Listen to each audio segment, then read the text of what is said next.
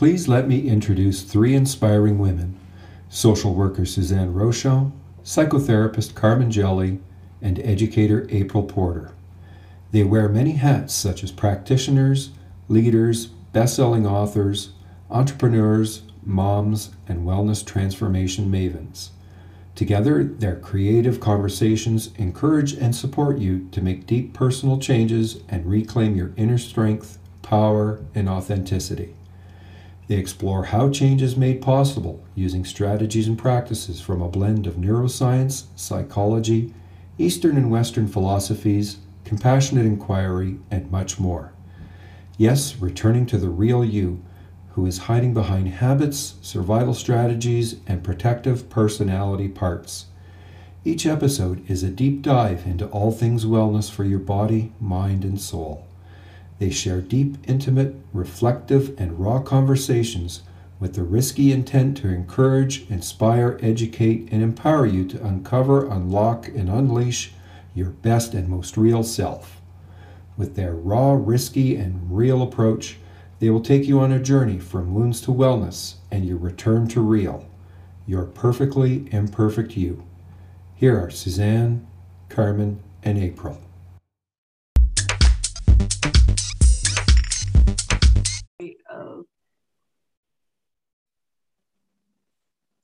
Hello, Carmen and Suzanne. How are you doing this Good morning? morning. Good morning. It's so amazing to be here with the two of you again. Beautiful Yeah. Saturday mornings. It's So cold we are back. The sun is shining. Yes. Yes, absolutely. We are back to chat a little bit more about uh, Atlas of the Heart. And so we are discovering um, chapter by chapter what that looks like and how to unveil and demystify um, emotions and what that looks like. And um, I'm so blessed and privileged to be here speaking with both of you, and I can't wait to delve into this conversation. So we should start. Um, and before we head into chapters three and four, um, I wanted to go back to the intro a little bit and just talk about what the title of the book looks like. And it is a beautiful book and how it relates to an atlas. And so I thought it was really interesting how she compared the emotions and the, the map make the meaning of maps in emotions in comparison to uh, looking at a geographical map. And I thought, well, that's really interesting. And she does say that, you know, that we are the map makers and we are also the travelers. So it's uh, really interesting when you look at the 87 different emotions that she's uh, researched and sort of mapped that out in a way that we can all appreciate and understand. So I just wanted to mention that before we um, Mhm. head into the content. And so we'll start with chapter three, which is the places we go when things don't go as planned. So this is a good one. yes. it's a good one for me, and I'm sure for our listeners as well. Um, that that has happened throughout throughout our lives. That you know things don't always happen as we think they should or that we want them to, even when we've um, done all of the work and put a lot of effort into it. So the emotions in this chapter are uh, boredom, disappointment, expectations, regret, discouragement, resignation, and frustration. So starting there, she starts with boredom. And boredom to me has always been sort of a negative thing. And I really liked how she explained that it is it can be the beginning of creativity. And so um, yeah, I think that that's really an interesting place to start. Uh, Suzanne, what do you think? I loved that. Um, I, loved her, the definition of boredom and where she went with it. Because, and you know, the part about sort of the creativity, she says, boredom is your imagination calling you. And you guys know how I feel about the word imagination and imagine. Yes. Um, and that really, really spoke to me. But I loved the reframe, right? Um, because, and, and I think we talked about this at, during the last podcast. Sometimes, and this is why language is so important, and it's important for us to delve in deeper and deeper into it to really, really, really understand it. But sometimes we put a spin and we attach a judgment to a particular word. I have, I've always, I've always, um, you know, used boredom in a more negative context, right? And this helped me really reframe it because she talks about, um, um, you know, it's actually it's actually an opportunity for us to go into a space that we wouldn't have ordinarily gone into. So rather than, um, you know, it, it's it's rather than uh, oh, and I'm trying to find it. Why can't I find it now? I had it anyhow. But rather than going into that space where you know we feel either you know lethargic or out of control we can use the word and say ah this is where i can now go so i loved loved loved that part of it what about you carm yeah like i think i know what you're the part you're thinking of because it was so impactful for me if it's it's when if i assign a task to myself and I I can feel um, frustration. So, right, um, I can feel lethargic if I assign something to myself and I'm not really thrilled about it. Then I can feel tired. But if someone else, maybe you assign me a task, Suzanne, and I don't like that task, but then I can feel frustrated. So that's when I don't have control over it or less autonomy. And I thought that was a real um, nice shift to reflect on because that that really made sense for me yeah but in, what you're both saying is so powerful too because i've always looked at boredom as often as a negative piece but it absolutely is powerful if it's your imagination calling you. And i think of the studies done on children and attention. This came up for me when i was reading this chapter because if if if or adults as well, if we're always engaged in structure and um, tasks and moving on from the next project to the next project, um, and kids if they're on, you know, um, you know, playing their video games or uh, uh you know, attached to things that are that are always, um, you know, structured. I guess is the word I'm looking for. Then there is no sort of downtime for that imagination and creativity to come into their lives. And I see it with now with my grandsons who are two and four, right?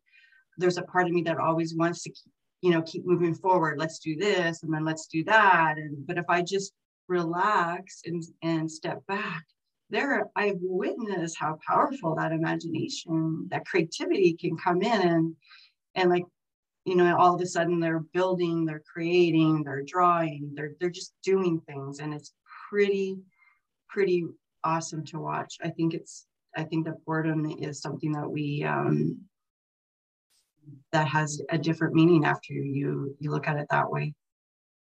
Yeah, Absolutely. and I love that point, Carm. I love, love, love that point because, you know, when we think of the way that we parent now, as opposed to the way that we parented before, right? We tend to keep our kids really, really active and really engaged in really structured activity.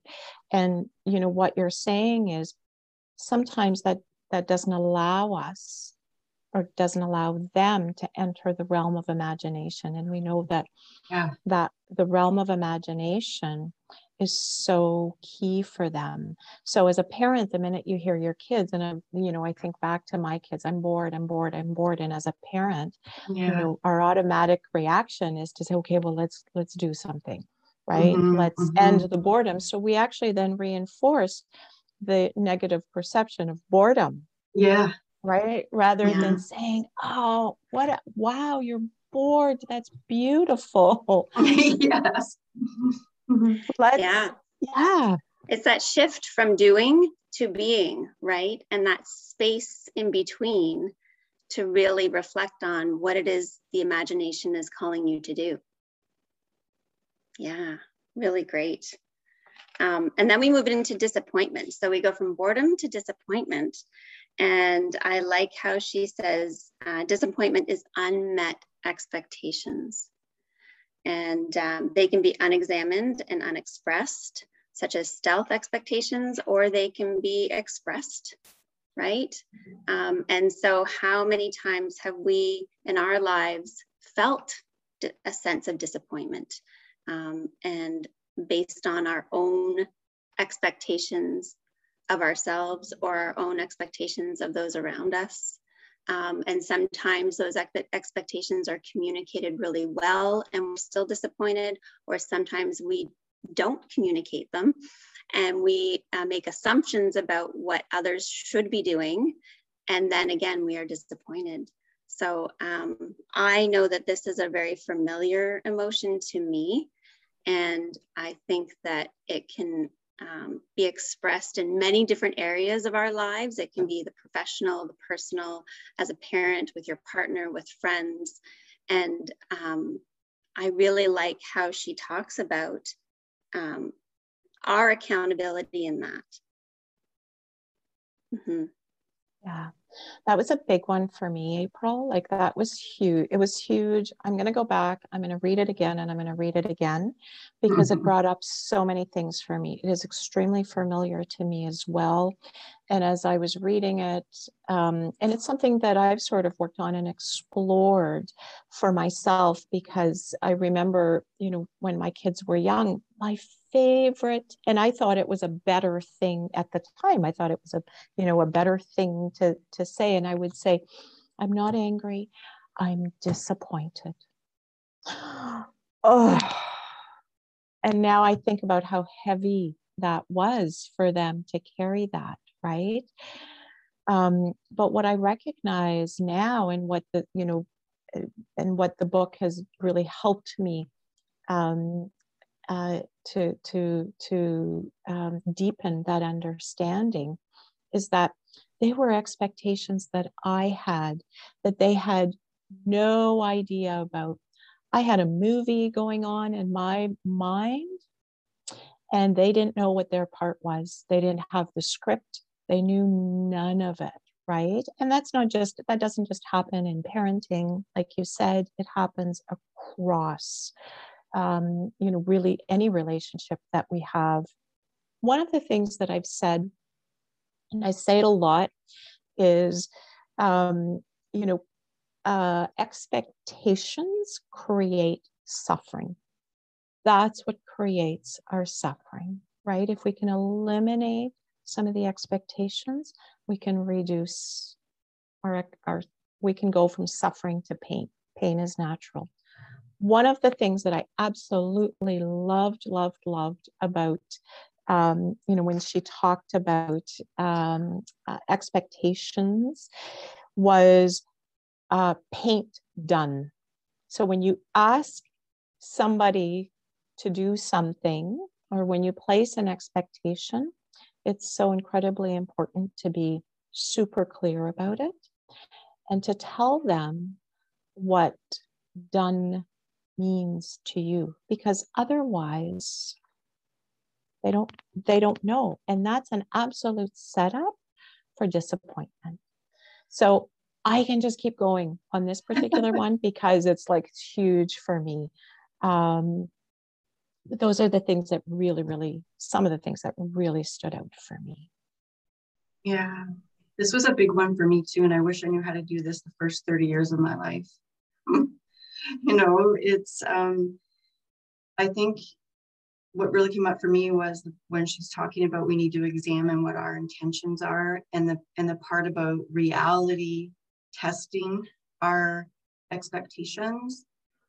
Because we you know it's it's magical thinking when i assume that my husband knows what i want or what i'm you know and we're i think we're all like this with people that we're close in relationship with whether it's our our children or our good friends we just we can think well they they they should know what i want or what i need i shouldn't have to ask for it and um, Brene gives this beautiful example of of talking about this um, when she was really disappointed the first year of her marriage on her birthday and and in the discussion with her therapist, it boiled down to, you know, why why don't you ask for what you need? Is it's because you don't think you are worthy, you know? And I was like, whoa.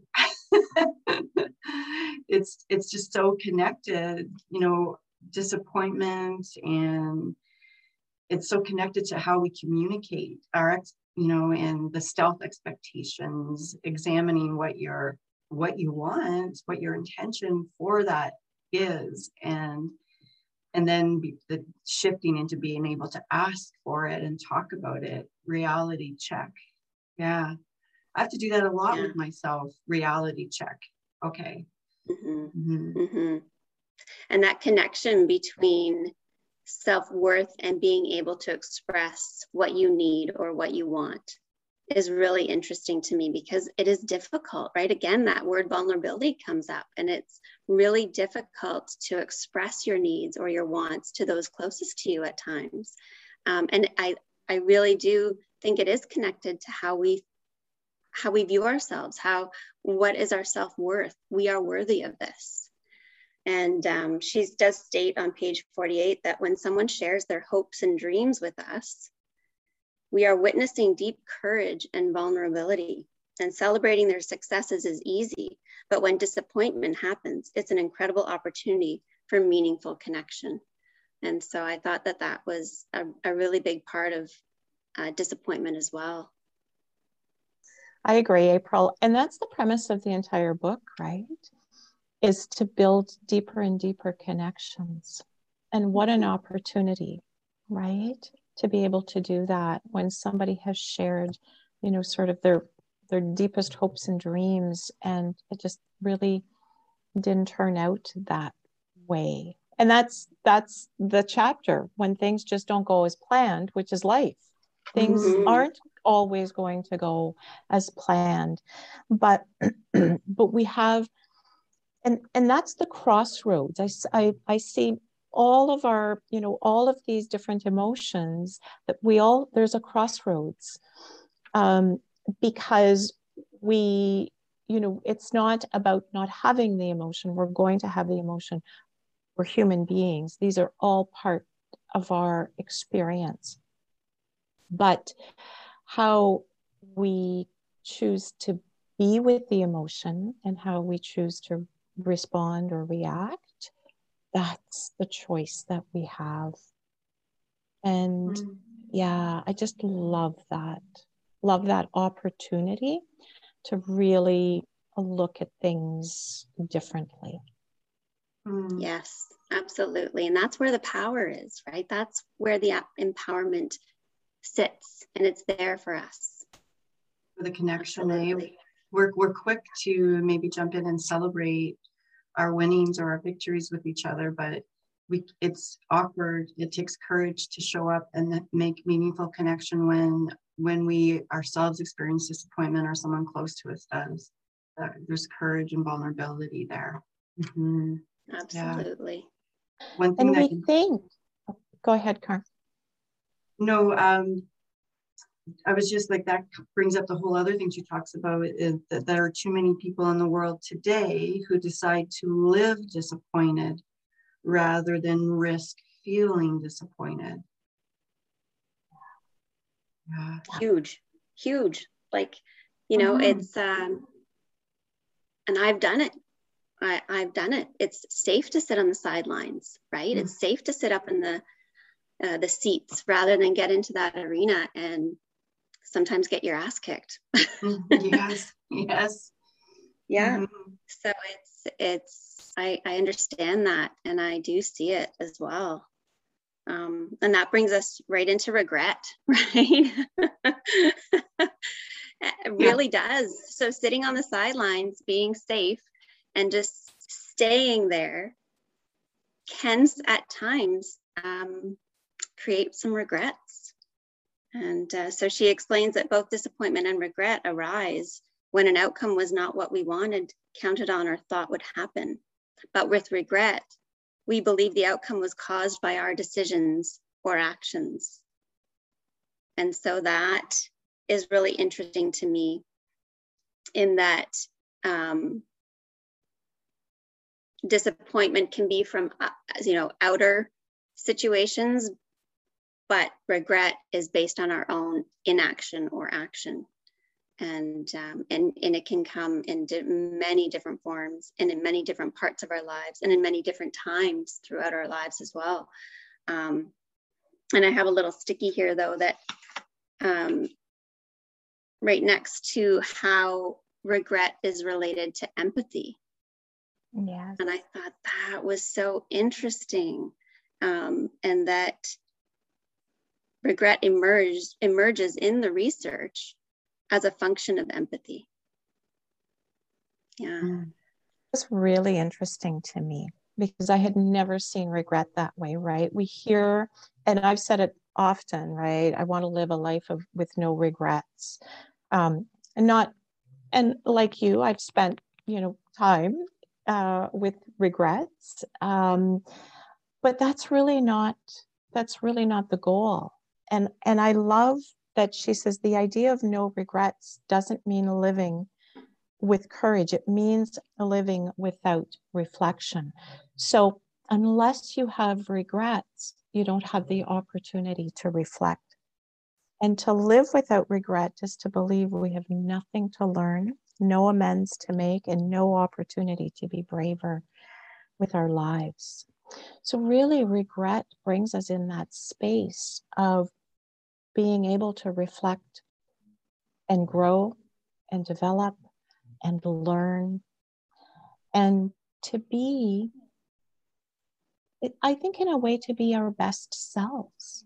It brings us into that space. So that was another reframe for me that i actually hadn't i i hadn't um i hadn't thought about it in that way before. So really really powerful um for me places we go is, you know, the theme as we mentioned about the, this book, but regret is a heavy, heavy one for me.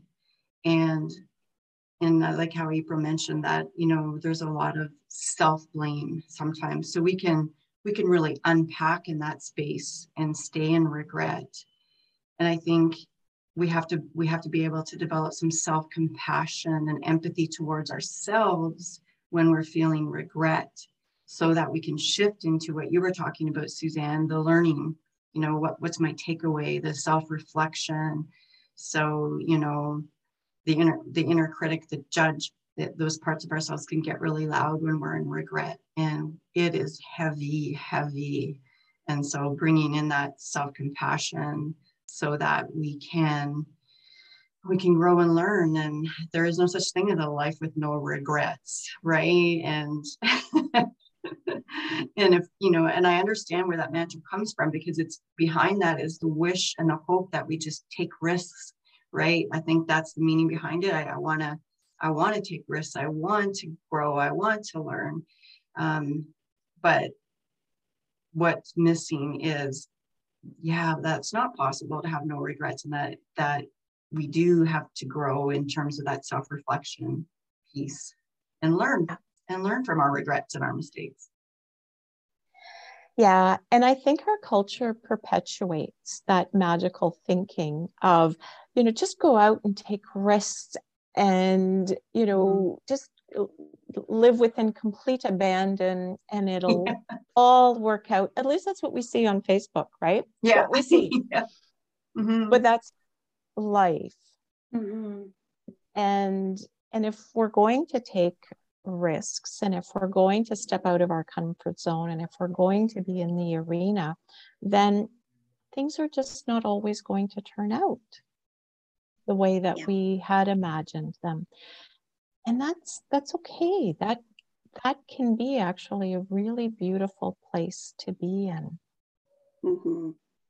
It does start, Carm, with you know self-compassion. Let's go back and let's say wonderful. I I took the risk. I did what I wanted to do. I followed my dream. And you know, I didn't hit all the marks, but I'm still okay. And that's yeah. part of my experience and um and I can learn from it. Absolutely. And I I have that uh, noted here, that exact um, sentiment is sometimes the most uncomfortable learning is the most powerful. So, you know, and so that helps me to shift my thinking that at the end of my life, I do want to uh, move towards whatever's next with no regrets. But maybe that's shifting to I'm going to move to whatever's next with peace in my heart mm-hmm. from an examined life. I love that. Beautiful, yeah. April. Yeah, mm-hmm. tough to do though. yes. mm-hmm. Yeah. Um, yeah, and so then we move on to the places we go when it's beyond us. And when I first read that sentence, I thought, oh goodness, where are we going now? but it then you look at the words underneath and it says awe, wonder, confusion, curiosity, interest, and surprise. And so then I thought, oh, okay, let's go there. I can do this. Um, and she starts with awe and wonder. And I really, really like how she talks about both of those things um, in conjunction with each other. And that wonder fuels our passion for exploration and learning, for curiosity and adventure. And so I wanted to start there with what you both think about these two emotions that are similar but different. Yeah, it, it was an inter- it's an interesting chapter.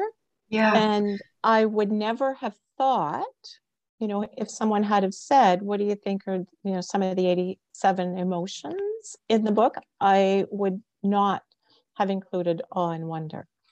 I don't know why, but I was actually quite curious about it when I saw it as well.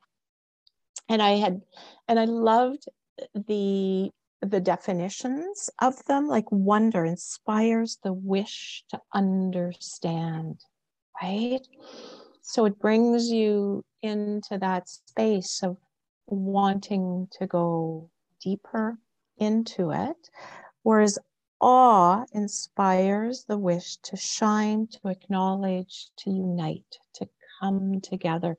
So when I think about time in nature for me, there's that's awe. Oh my gosh. Wow. Like, you know, the the the the, the walk on a snowy, cold, snowy day. Oh, so so and I go into that sense of wanting to be a part of that, wanting to unite with that part of myself that's gr- you know greater than myself. Um, I I I left the chapter or I left this part thinking to myself, I need I need more reflection on wonder and awe. And I need I need to reflect on, or I want to reflect on, where this brings me. How do I bring wonder and awe into my life on a more regular basis? Uh, yeah. And I also wondered there, that's, that's funny. I wondered about wonder. but I wondered if I actually experience it without the awareness of the experience. So, so the hmm. exploration of these two words actually left me wanting to explore a little bit more. So maybe they left me, well, they left me in wonder. Curious. Left you on. I love the way she just, you know, kind of separates these two because we do use them interchangeably, awe and wonder. And when I sat back and reflected on it, wonder was more of the, and I think she described it this way too, the thinking, cognitive part which leads us to explore and curio- and into curiosity. And the awe is like just that whole feeling sensation. And um, I really paused when I was reading this to reflect on that. And and I, you know, when were the moments in my life where I had that complete takeover of awe, right? And I and I remember the first time in my life that I saw the mount mountains in Alberta, Banff area. And I was probably, yeah, I was in my mid 40s. It was the first time I stood before these majestic mountains and my breath was actually taken away and I was and I was crying. Like I was in complete awe. And um and I couldn't really think of very many moments like that. You know, the birth of my my three children, the birth of my grandsons, of absolutely hands down more awe, right? Because there's there's sometimes just no words. You just have no words. You're in the experience, and it's just like wow, mind blowing, actually. Yeah. Yeah, absolutely. And uh, from what you're both saying is that you know there are those moments that are cemented in our memory about awe uh, whether it's looking at a mountain or you know looking at something in your natural environment that you are just in awe of mm-hmm, yeah. uh, but there's also those everyday things that we maybe aren't as aware of mm-hmm. but if we think back i can think back to looking at you know a butterfly or a bee in a flower and just looking at it in awe of wow, like their place in this world and what they do and how they interact with the flower in that moment. I am in awe of that, right? I really am in awe of that. But to stop and recognize it, to notice it. That's the that's the big part right there is taking the time to slow down. Yeah. Mm-hmm. And notice. Yeah. Yeah. So from there, we go to confusion, which was a little weird. Going from on wonder, and then I flipped the page to confusion, curiosity, and interest. And I was like, okay, yeah, I'll settle in. Let's go. Um, but as she she explains uh, the zone of optimal confusion, it brought me towards my um, my bachelor of education uh, knowledge in the the zone of proximal development, right? So you're thinking about um, where that zone is and remember feeling as a child or looking at children in general or e- even adults as well when they're learning something new it can be very trying right it can be very tough um, and there's that zone between the knowledge i have already and the experience i have already to um, achieve this task or understand this concept is there, but I'm not quite there for this new one. And so in that zone, it's a little bit the same, right? The zone of optimal confusion is that there's so much going on and there's information coming in and you're using what you already know and you're looking towards what you can't possibly know and you're trying to uh, meld all of that together to have this new knowledge going forward. And so it really did make me think of that um, zone of proximal development because as educators, that's the zone that you're looking for with your students. You're looking for that zone where they, they're able to achieve this task with a little bit of help, and then they are able to move forward to the next task. Mm, that's really powerful, April, because again, it shifts, like it shifts our mindset around the word confusion. Yeah. right? And even the visual of confusion you know if we were to all paint you know how we imagine confusion it it would be there would be a little bit of chaos. It would be you know maybe on the darker side it would be mixed up right? There'd be lots of things going on. But when we think about it and when we explore it confusion is actually what can lead to motivation right? And that deeper learning. So it allows us to go into a space where we wouldn't have ordinarily. Confusion helps with problem solving, which is what you were, you know, what you're essentially talking about. So I don't, so, so while we know the science in terms of, you know, what it does for for kids and how we can also relate it to adults and to say, yeah, you know what? Being in a confused state or experiencing confusion about and we we do it all the time you know there are parts in us that there are different parts that are you know, when we're we're confused about uh, you know Mhm. where we're going in life, the, our relationship, what the next step is, decisions. But again, that creates an environment for discovery. And and unless we are in those uncomfortable positions, we're never going to move.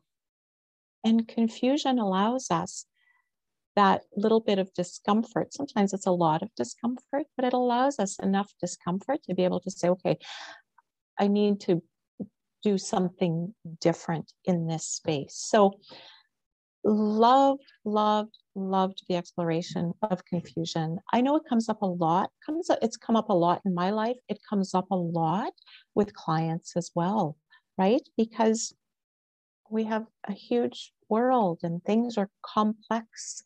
Um, so yeah. Mm.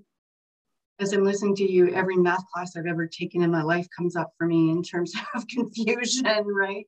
And so I I held such a negative connotation with the word confusion, like I could just feel it vibrating in my body. But I love how I can, I've softened now that I've read this chapter, right? And so I don't have to be so hard on myself now because that was kind of ingrained in me when I felt confusion. The, you know, like the expert part, you got to get it right. And this isn't okay to feel confused, right? The inner critic, it can get really loud. But I love the gentle approach to this is confusion is okay. It helps us dig in a bit deeper. And I remember taking like being really afraid and and doing my undergrad and having to take some some math and some research design and just the fear I had. Um, but that that confusion made me dig a, dig in a little more, work a little harder, right? And and there was tremendous personal growth for me because of that. So I, I, like how she links confusion to curiosity and interest, right? If we allow confusion to to be our a good friend, it can lead us into curiosity and interest rather than push it away or or just quit. Because that's something I would do, just quit. Mm-hmm. Yeah, absolutely. That disengagement, right? That avoiding instead of going through those muddy waters to come out the other side. Yeah, mm-hmm. absolutely. Um, and I love how she talks about curiosity and interest as well. Um, and that they are a little bit different. You know, they look at, she looks at um, interest as more of a cognitive openness to engaging with the topic of experience. So, for example, when uh, thinking about how she's connected this book to a geographical atlas. And she talks about that she has always had an interest in geography and, and maps and stuff like that. I'm like, okay, yeah, I could see that I would be interested in that, but I'm not really curious about it. Um, maybe because I'm not a geography expert and I don't have that knowledge or I don't have that much of an interest in it. And then she talks about curiosity as sort of recognizing a gap in our knowledge, but we do have a knowledge base in that subject area and we want to learn more and we want to discover and we want to find answers and collaborate together to further develop uh, our skills, right? Yeah. And I loved the link between, you know, being curious involves vulnerability. Mm. Right? Mm. Because there's in, in curiosity, you have to be willing to go to uncertainty. And that's that is difficult because we have to we have to ask questions, we have to admit to not knowing, and those are the risks, right, that we need to take. Um, yeah, the curiosity. Um, I I loved um, I loved you know in terms of curiosity that gap in um, the knowledge, right? Like that just and and it's another one where it's like, okay, I need to spend some time because I need to I need to understand curiosity differently than the way, or I need to process it internally. Um, and understand it differently than I think I have understood it before. It leads, it actually leaves me with more questions. Yeah. Pardon that pun. You really get the puns today, Suzanne.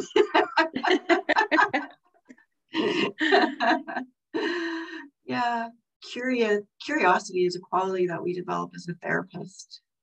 When we're authentic, we can be curious. And for me, it's um it's opposite to wanting to be expert or showing or my when my expert part of myself gets overactivated, I lose curiosity. Because I think I need to know where I have all the answers, right? And curiosity is the opposite and uh, I love what you said, and, and Brene says it, it is choosing to be vulnerable and surrendering to the uncertainty. And if we, when we get curious about ourselves and other people, you know, the the it just it's so expansive. It, like the relationship just opens up, and and new things can unfold. You know that that's even when we're talking about awe and wonder, it can lead us there too, right?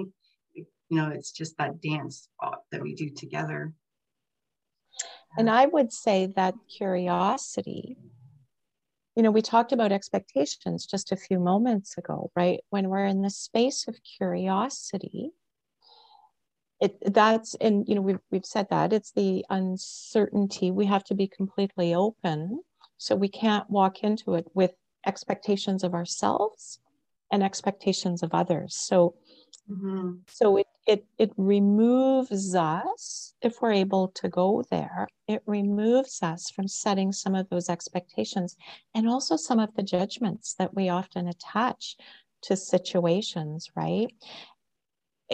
It, it's almost like a blank slate. And that's sort of how I visualize it, right? It's sort of in my mind, it looks very white and very blank. And it's um, there's a bit of a surrender. There's a mm-hmm. surrender to whatever comes up is I'm is okay. Um, so that's how I sort of visually process it. Um, and um, yeah, yeah. It's a, yeah, it's interesting that you say that when you say you know you can see sort of a blank landscape ahead of you, um, being open to whatever the outcome is meant to be. And I think that for myself, I see sort of multiple roads. If I'm trying to not be fixated on one outcome, I can at least look at multiple ways of how this can go. And maybe that's still a little bit too uh, controlling in, in, what I expect, right? Okay, if it's it's if it's from A to E, I'll be okay. One of those roads, but um, I think that however we view it, at least if we're trying to be more curious about what could possibly happen, what the, the outcome could be, then we are we are more prepared for what will happen and and that's you know although uncomfortable where the growth will happen. And i think of you know in early learning we use a pedagogy that is based on this it's, you know, the environment as the third teacher, the educator as the co-learner. So you're walking with your students and, and with children, and you're allowing them through provocations, so materials or the environment to provoke thought or interest, uh, you're allowing them to lead the way and you don't know where it's going to go and you don't know what that outcome is going to look like and you could be you, know you could be learning about trees one minute and you could just be way over here learning about construction the next. You you know you just you're letting them and their curiosities guide the learning. And i think that uh, we can all use that pedagogy in our own lives. April it makes me think of um, you know what you've just described is the shift between a fixed mindset and a growth mindset exactly right? so yeah. it expands the possibilities. And that is so key when we are you know when we're doing our own inner work is to expand the possibilities because when we're fixed on a certain path or a certain route then nothing else exists and we're stuck there. But with curiosity, we're able to explore some of these other possibilities that are open to us. Absolutely, absolutely. And then a question that I was thinking while you were saying that, Suzanne, is So, how? How then do we go from that? I've put all this work into this, this should be the outcome, to, okay, I've put all my effort into this, I've done a really good job, I've, you know, I've done the work. How am I going to be okay with whatever happens next? Mm. That's tough. That's tough. It's tough, but there's a path. And I think, you know, the the the awareness and the recognition and even the pausing to ask the question is the first step. Mm-hmm. It's it's attached to our expectations that we I think too and and flexibility versus being rigid in what our beliefs are about an outcome. Yeah. Pausing and reflecting yes. on the intention. Yeah. Yes, the intention is a really good word to use here. And um, I think that both what you're both saying is um, allowing yourself to surrender to what will be. Yeah. Which can take a lifetime. Yeah. when we look at young children, like April was talking about in the learning environment, they're so curious, and that that's you know a natural. Like she talks about the difference between states and traits with curiosity too, but mm, like that's a part of our true authentic selves too. That curiosity. If we let our defenses down, our adapt, you know, we understand our adaptations, um, then our curiosity can grow. It can bubble up again you know we can allow it to to lead you know lead with our curiosity rather than our rigidity or um, inflexibility right mm-hmm.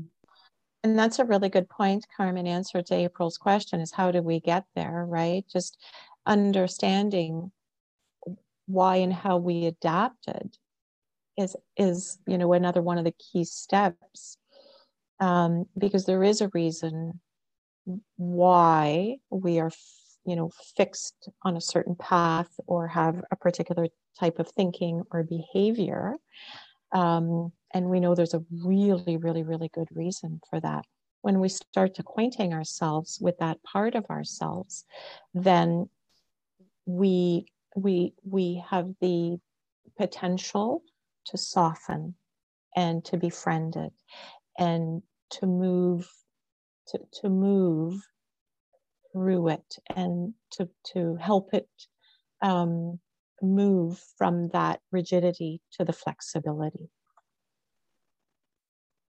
Yes. Yeah. And we all have that ability, right? From a young age, you are very flexible and open to what's going to happen next. You are very curious about the world and your place in it and how things work and all of the questions you know when your children get to a certain age the questions never end and why? um, why? Why?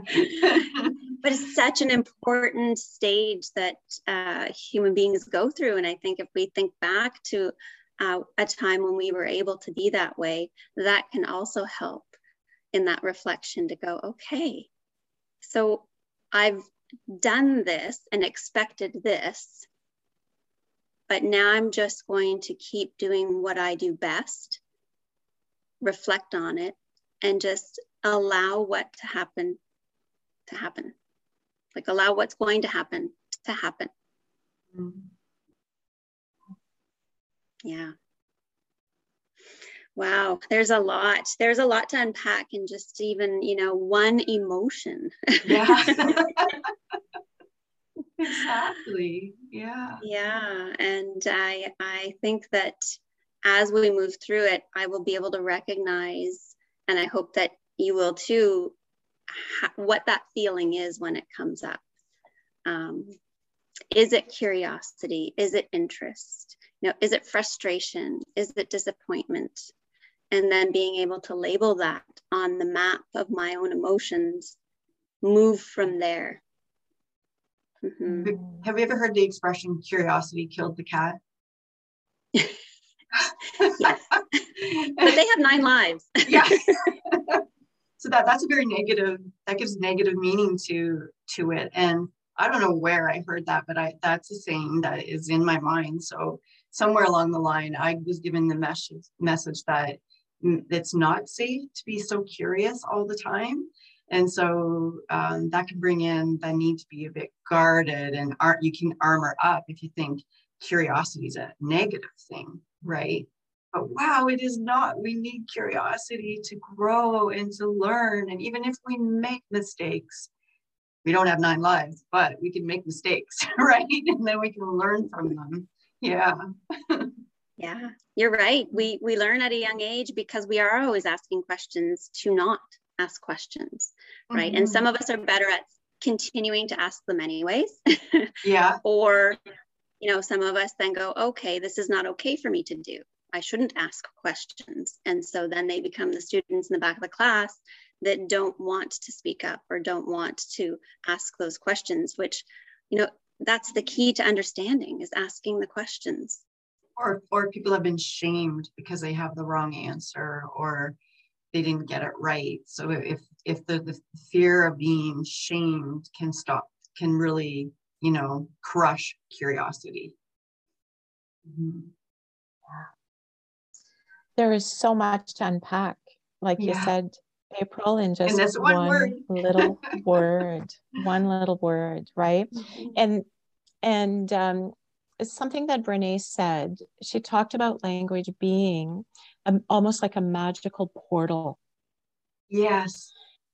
Right. And and sometimes how we, you know, sometimes naming an emotion, there's a sense that um there's a sense that it will give the emotion power, right? So if I'm feeling, you know, disappointed, as an example, I don't want to say it because, you know, I, I imagine in my mind that I'm going to give that power. But in fact, it's the absolute opposite.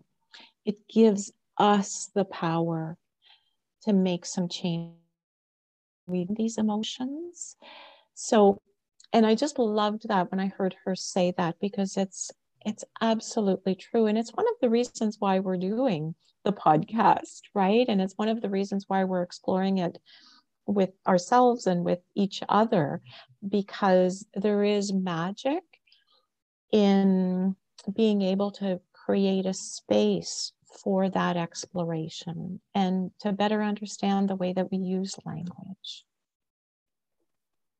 Absolutely. Absolutely. Very well said. And um, uh, just to uh, extend on that, it also allows us to open up entire universes, she says, right? So I have that uh, marked here. The language is our portal to meaning making connection healing learning and self-awareness and and it also does yeah it, it gives us the power but then it also opens us up like we've been talking about right it opens us up to so many different um, spaces and opportunities and i think that that's a really great place to to end our conversation.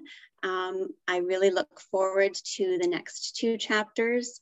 And i think that as we move through this uh, this book and have these amazing creative conversations that we will be able to reflect more ourselves. And also hopefully our listeners will be able to um, reflect and be self you know self compassionate as they move through and and carry on carry on these um, wonderful uh, opportunities and and put them into action in their own lives as I hope I will.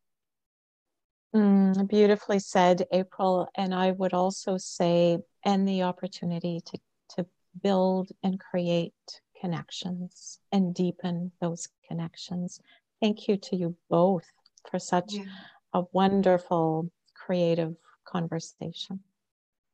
And we thank our listeners as well. And we hope that as we dive into these words and concepts, that you're able to rumble with us. With like Brene talks about, you know, rumbling, and I love that word because um, if we just, we look at all the words we we discussed today, if we can just let that, you know, them rumble around inside of us and make meaning, it really will impact how we show up.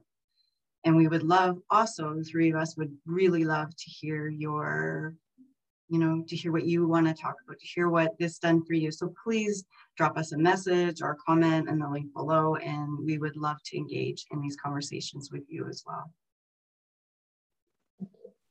Thank you. Absolutely. Thank you. Till next time. Till next time.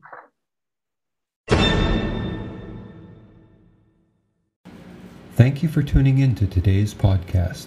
If you have enjoyed today's discussion, please like, comment, and share with others. We invite you to explore the many other returning to real conversations with rich insights and practices to guide you on your life's journey.